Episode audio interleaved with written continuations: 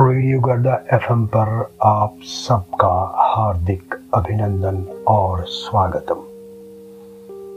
मैं हूँ आपका मेजबान, आपका होस्ट सतीश तिवारी। दोस्तों, आज के एपिसोड में हम जो एक कहानी सुनाने जा रहे हैं, उसका शीर्षक है, ठाकुर का कुआँ। लेखक प्रेमचंद। जोखू ने लोटा मुँह से लगाया तो पानी में सख्त बदबू आई। गंगी से बोला, यह कैसा पानी है? मारे बास के पिया नहीं जाता। गला सूखा जा रहा है, और तू सड़ा हुआ पानी पिलाई देती है। गंगी प्रतिदिन शाम को पानी भर लिया करती थी।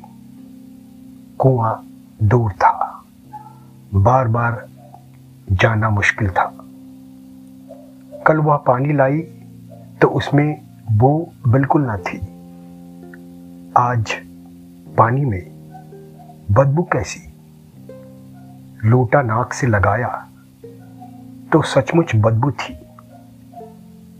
ज़रूर कोई जानवर कुएँ में गिरकर मर गया होगा। मगर दूसरा पानी आए कहाँ से?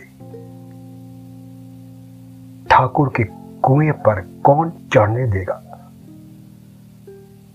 दूर से लोग डांट बताएँगे। साहू का कुआँ गाँव के उस सिरे पर है, परंतु वहाँ भी कौन पानी भरने देगा? चौथा कुआँ गाँव में है ही नहीं। जोखू कई दिन से बीमार है। कुछ देर तक तो प्यास रोके चुप पड़ा रहा। फिर बोला, अब तो मारे प्यास किए रहा नहीं जाता। ला, थोड़ा पानी नाक बंद करके पी लो। गंगी ने पानी न दिया। खराब पानी पीने से बीमारी बढ़ जाएगी। इतना जानती थी। परंतु यह ना जानती थी कि पानी को उबाल देने से उसकी खराबी जाती रहती है। बोली, यह पानी कैसे पियोगे? न जाने कौन जानवर मरा है। कुएँ से मैं दूसरा पानी लाई देती हूँ। जोखू ने आश्चर्य से उसकी ओर देखा। दूसरा पानी कहाँ से लाएगी? ठाकुर और साहू के दो कुएँ तो हैं। क्या एक लोटा पानी ना भरने देंगे? हाथ पाँव तुड़वाओगी और कुछ नहीं होगा। बैठ चुपके से। ब्राह्मण देवता आशीर्वाद देंगे। ठाकुर लाठी मारेंगे। साहू जी एक के पाँच लेंगे। गरीबों का दर्द कौन समझता है? हम तो मर भी जाते हैं तो कोई द्वार पर झांकने नहीं आता। कंधा देना तो बड़ी बात है। ऐसे लोग कुएँ से पानी भरने देंगे? इन शब्दों में कड़वा सत्य था। गंगी क्या जवाब देती? किंतु उसने वह बदबूदार पानी पीने को ना दिया। रात के नौ बजे थे। थके मांदे मजदूर तो सो चुके थे। ठाकुर के दरवाजे पर दस पाँच बेफिक्रे जमा थे। मैदानी बहादुरी का ना तो कोई अब जमाना रहा, न मौका। कानूनी बहादुरी की बातें तो हो रही थी। कितनी होशियारी से ठाकुर ने थानेदार को एक खास मुकदमे में रिश्वत दे दी और साफ़ निकल गए। कितनी अक्लमंदी से एक मार्के के मुकदमे की नकल ले आए। नाजिर और मोह तामिम सभी कहते थे, नकल नहीं मिल सकती। कोई पचास माँगता, कोई सौ। यहाँ बेपैसे कौड़ी नकल उड़ा दी। काम करने का ढंग चाहिए। इसी समय गंगी कुएँ से पानी लेने पहुँची।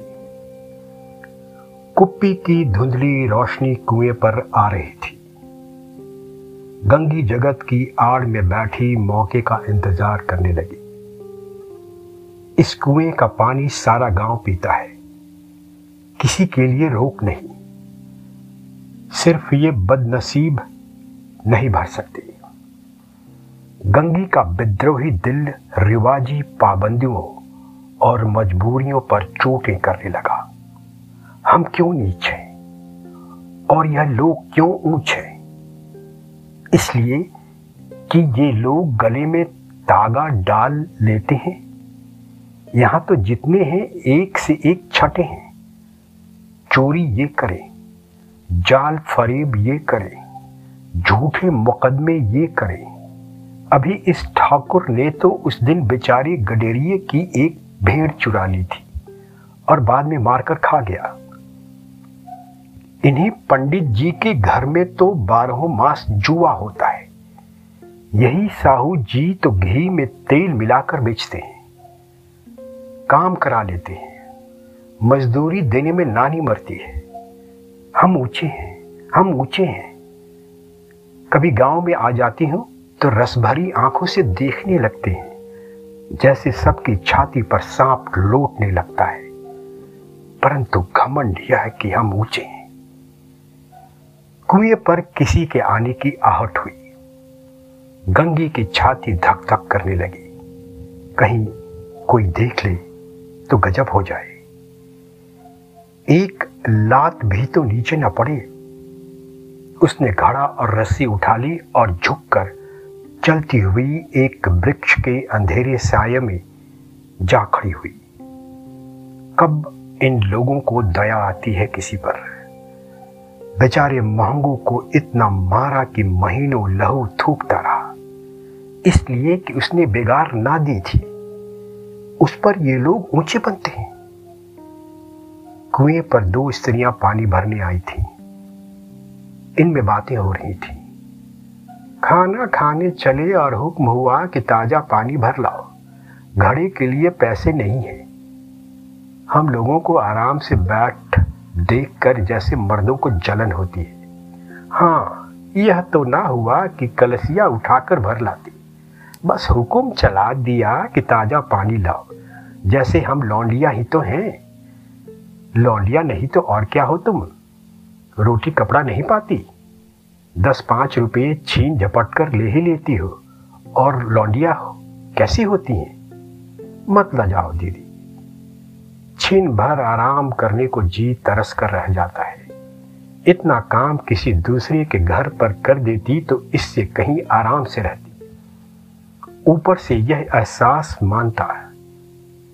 यहाँ काम करते करते मर जाओ, पर किसी का मुँह भी नहीं सीधा होता। दोनों पानी भरकर चली गईं तो गंगी वृक्ष की छाया से निकली और कुएँ के जगत के पास आई। बेफिक्रे चले गए थे। ठाकुर भी दरवाज़ा बंद कर अंदर आँगन में सोने जा रहे थे। गंगी ने क्षणिक सुख की सांस ली। किसी तरह मैदान तो साफ़ हुआ। अमृत चुरा लाने के लिए जो राजकुमार किसी जवानी में गया था, वह भी शायद इतनी सावधानी के साथ और समझ बूझ कर ना गया होगा। गंगी दबे पाँव कुएँ के जगत पर चढ़ी। विजय का ऐसा अनुभव उसे पहले कभी नहीं हुआ था। उसने रस्सी का फंदा घड़े में डाला। दाएँ बाएँ चौकन्नी दृष्टि से देखा, जैसे कोई सिपाही रात को शत्रु के किले में सुराख कर रहा हो। अगर इस समय वह पकड़ ली गई तो फिर उसके लिए माफ़ी या रियायत की रत्ती भर उम्मीद नहीं। अंत में देवताओं को याद करके उसने कलेजा मज़बूत किया और घड़ा कुएँ में डाल दिया। घड़े ने पानी में गोता लगाया। बहुत ही आहिस्ता। जरा भी आवाज़ ना हुई। गंगी ने दो चार हाथ जल्दी जल्दी मारे। घड़ा कुएँ के मुँह तक आ पहुँचा। कोई बड़ा शहजोर पहलवान भी इतनी तेज़ी से उसे ना खींच सकता था। फिर उसके बाद गंगी झुकी कि घड़े को पकड़कर जगत पर रखे। एक आयक ठाकुर साहब का दरवाज़ा खुल गया। शेर का मोह इससे अधिक भयानक ना होगा। गंगी के हाथ से रस्सी छूट गई। रस्सी के साथ घड़ा धड़ाम से पानी में गिरा और कई क्षण तक पानी में हलकोरों की आवाज़ सुनाई देती रही। ठाकुर बोला, कौन है?